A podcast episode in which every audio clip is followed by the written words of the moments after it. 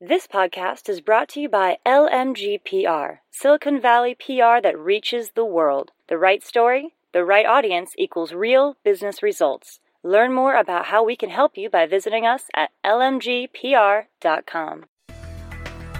Welcome to Almost Here, Round the Corner of Future Technology Podcasts with Richard Jacobs.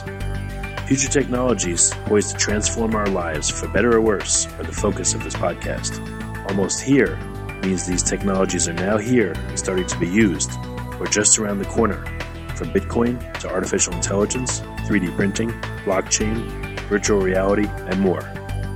This podcast is brought to you by LMGPR, Silicon Valley PR that reaches the world. The right story, the right audience equals real business results. Learn more about how we can help you by visiting us at lmgpr.com.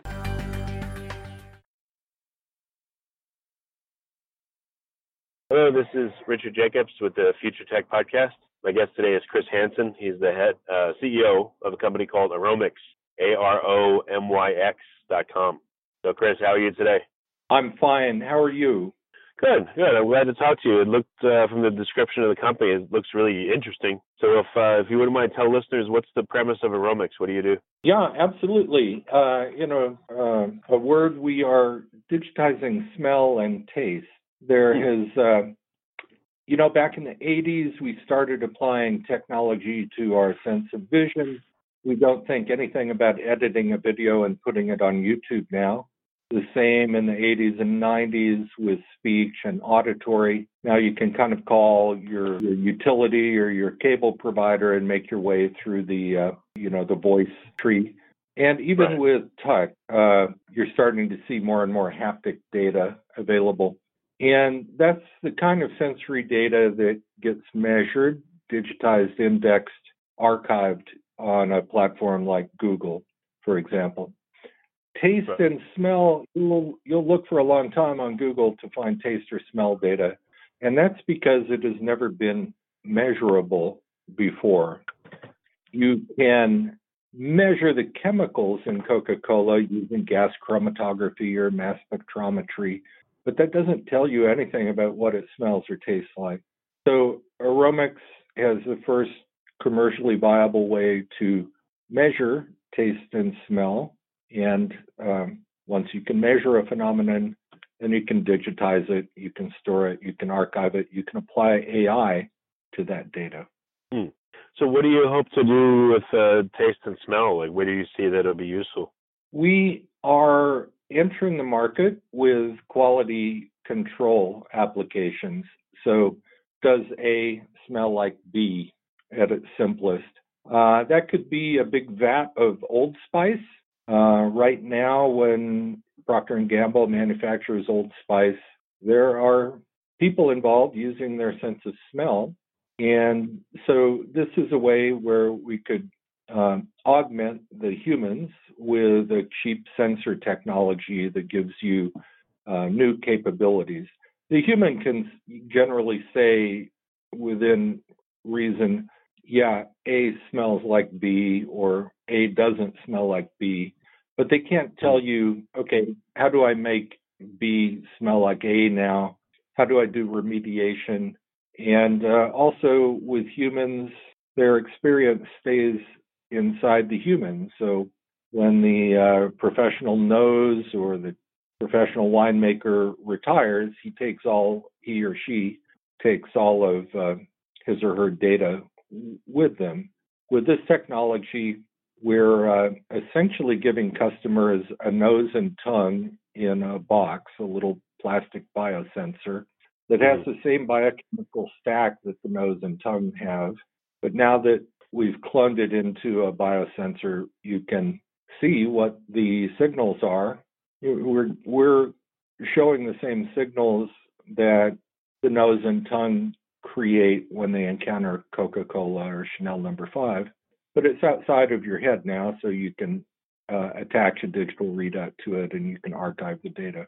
So what would this be used to, let's say, sense if food is spoiled? You know, an electronic nose could do that, or, you know, what are some of the use cases for this kind of stuff? We aren't in the electronic nose business. We're in the actual nose business. So we took the DNA for 402 olfactory receptors from the human nose. Those are the receptors that let us smell and taste the world, more than 1 billion chemicals and down to truly stunning sensitivities. Sometimes we smell down to parts per trillion. And we cloned those 402 olfactory receptors into a biosensor. So we aren't an artificial nose. We are the actual nose in a piece of plastic that you can carry around. It's a one-time use disposable biosensor with essentially the biochemical stack from the human nose and tongue in it. I just wanted to make that distinction. There are a lot of chemical detection technologies, surface plasmon resonance. There's a pigment-based one out of David Suslich's lab. There are lots of chemical detectors that have been that have not really been very promising. So we thought we all carry around this exquisite wideband chemical detector in our head. It's the nose and tongue. It's been developed over millions of years. Why not use that? 10 years ago, you couldn't have done this, but now the biotechnology environment has raced ahead so much that we were able to do this, although it was difficult. So just wanted to make that distinction. Now, what on earth do you do with a nose that you can carry around with you? Well, we are using it for quality control and yield improvements in manufacturing of food and beverages, consumer packaged goods, ingredient chemicals, and even in the pharmaceutical vertical. There are all many instances where the sense of smell can be used in quality control, and so that's how we're first applying it, and that's one of the simpler applications for us. So if you imagine, you know, testing a batch of Pepsi or Molson beer and comparing that to a standard. So they were able to make the nose so simple and so cheap that it could be put on, let's say, a single, an individual beer, let's say, or an individual, item for sale in the grocery store. Could it be where it could be on every product like that, and it would tell you the freshness based on like the volatilized chemicals that are in the, the volatilized molecules that are in the food? We're more focused on enterprise and industrial applications, and we aren't really going after consumer-facing applications yet. We are looking at how Pepsi and Dow Chemical and BASF and other companies would use this in their manufacturing to make sure that the menthol, for example, that BASF manufactures in the current batch compares correctly to their kind of golden batch baseline. And then all the way through the supply chain to make sure that when BASF delivers a tanker full of menthol to the final customer, it still smells like it's supposed to smell. So it's those kind of quality control supply chain applications for large corporations that we're looking at. And one very interesting aspect of that is in improving yields for pharmaceutical manufacturing, especially in biologic drugs. The biologics are extremely difficult to manufacture with very low yields.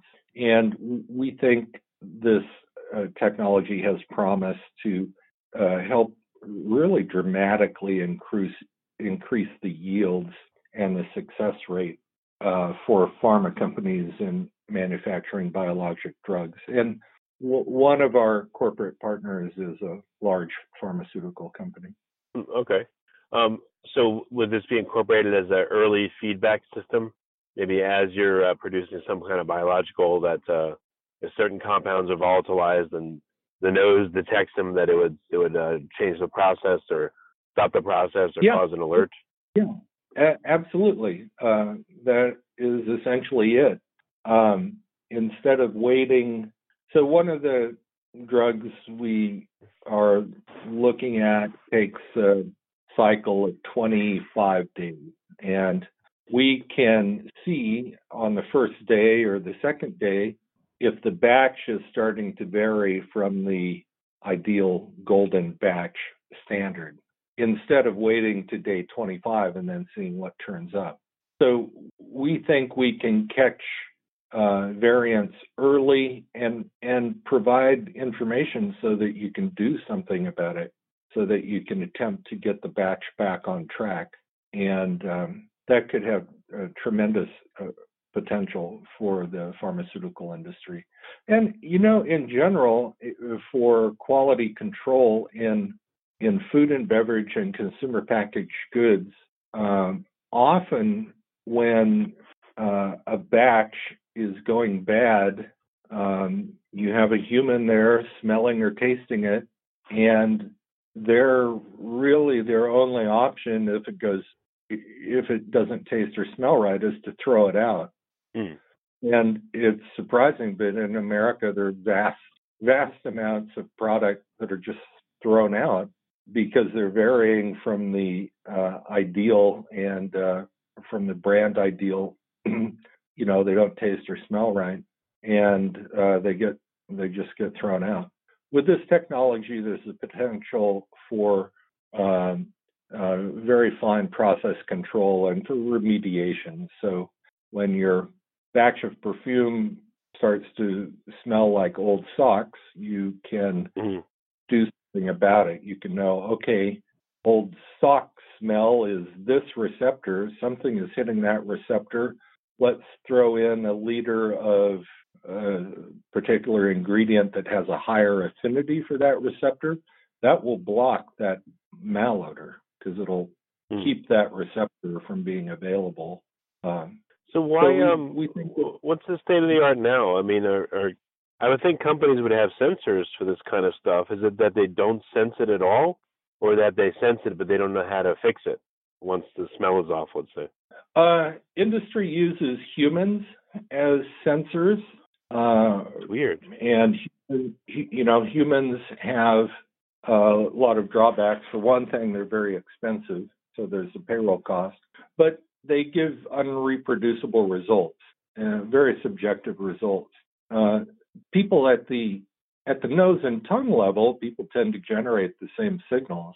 But by the time those signals get up to the brain, where the human can report on them, can form a perception, and then put that perception into words and write down the words, you get very subjective results.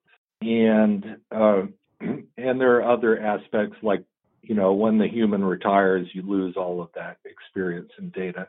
So humans are one way current state-of-the-art does it in industry. And the other is to attempt to use analytical chemistry techniques, such as mass spectrometry, gas chromatography. And as I said, those analytical chemistry techniques do not tell you anything about what something smells or tastes like. They have no connection to human sensory experience. So what we're trying to do is meld both the science of, you know, the science and reproducibility of mass spec with the human sensory experience of the actual human. Yeah, why would this still be done by people and not by sensors? Is sensing, is it primitive, or why would this happen? No, what you've seen advertised as electronic noses or artificial noses are not noses. They have nothing to do with human sensory experience. They cannot tell you what something smells or tastes like. It's impossible. They have no way to do that. They tell you what chemicals are in a substance. So if you want to know in Coca-Cola or Coke Zero or Chanel No. 5, what are the chemicals and generally what are the amounts, mass spec will do the job. But it won't tell you what Chanel No. 5 smells like. Well, how do you capture that then? How do you capture what something smells like? What is someone experiencing when they smell something? Right. A smell or a taste is essentially a pattern of receptor activity. So the receptors in your nose and tongue encounter Coca-Cola, and some of them don't react at all. They stay turned off. Some of them turn on, and of those, some of those react really strongly, some not as strongly, some over, a space of 3 minutes, some over the space of an hour. But there's a pattern of receptor activity in the nose and tongue when encountering Coca-Cola that forms a set of biochemical signals that then go on up to the brain and eventually become the perception of Coca-Cola. We're measuring those olfactory receptor responses. We're measuring the patterns. And that is what a taste or a smell is. So if you think about it, we kind of know anecdotally that Coca-Cola and Pepsi-Cola have over the years changed their recipes. Something gets too expensive, or an ingredient gets regulated out of use, or for whatever reason, they have to change the recipe. And it's usually been a single element that they would change out, a single ingredient. And they do that like all food and beverage and all flavor and fragrance is done. They do it by trial and error. So they have a bunch of people that know what Coca-Cola is supposed to taste like, and they get together with their chemists and they make an educated guess about what ingredient to swap in and what proportions. And then they taste it over and over and over again and keep iterating until they finally get what they think is the ideal Coca-Cola flavor. Right. So we can show you, we can go to the store and measure, we can buy Coca-Cola and measure it with the Essence chip. And then we have a feature in our software called Magic Search. You can hit the Magic Search button and it will show you every possible recipe for Coca-Cola flavor in the world. Because again, Coca-Cola flavor is a receptor pattern. If you get that same pattern of receptor activity with a different recipe, it doesn't matter. It's still Coca-Cola flavor. Okay. And so we can show you, here are the 100 ways to get to exact Coca-Cola flavor. Ideally, some are going to be healthier. Cola beverages especially are not especially healthy for you. So you can imagine one recipe may get you that same receptor activity pattern using chamomile and pine nuts. But other recipes will be cheaper. And ideally, right, you help Coca-Cola or Pepsi-Cola find a recipe that is both cheaper and healthier. What we're doing is we're able to, the technology is getting strong enough that you can deconstruct smells and tastes, flavors and fragrances. And that's a really exciting prospect. It means that trial and error for these industries could finally give way to computation. Steve Jurvetson gives a talk where he talks about industries that have gone from trial and error to being computable. Aerospace, automotive have done that, he says, and he says that life science and biotechnology are in the process. We think this technology will allow industries that work with a taste or a smell, so food and beverage, consumer packaged goods, chemicals, to move away from trial and error, which is how flavor and fragrance has always been done, to computability. Interesting. Okay, I didn't realize it's not a one-to-one ratio. If I smell something, it's not just because there's this one particular chemical that hits my nose. It's a whole pattern, but not even it's the resultant pattern, I guess, in my brain of what the 1 or 2 or 3 or 500 different chemicals I'm sensing do to my brain. Is that what you're saying smell is? It's like redefining smell? Yeah, it's The word is escaping me, but it, you know, there are 402 receptors, but we can smell over 1 billion chemicals. So it has to be, okay. You know, it has to be that the receptors are interacting. So it's like that's really 402 factorial. That's really interesting. I didn't realize that. One thing I've always wondered is, other aspects of smell. It's really complicated. Like, have you ever wondered what is it like to be a dog or a bloodhound? You know, not only would you smell maybe more things, but there would be a directionality to the smell, maybe, and a gradient. And, you know, I don't know. Have you ever wondered something like that? And is there what you're doing that, you know, where you'd be able to create something like that? Yeah. So dogs, mice, rats, insects will find their targets by following a gradient. So the corn weevil flies around until he encounters one corn molecule, and then two molecules, and then, you know, he vectors in on that gradient as the corn molecules get more and more numerous until he finds your corn and eats up all the corn.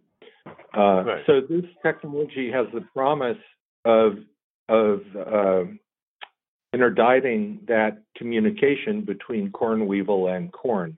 You could imagine this as a green pest control. If you figure out, go, you know, to Archer Daniels and work with them to figure out what gene is causing the smell that the corn weevil finds the corn with, can we knock that out?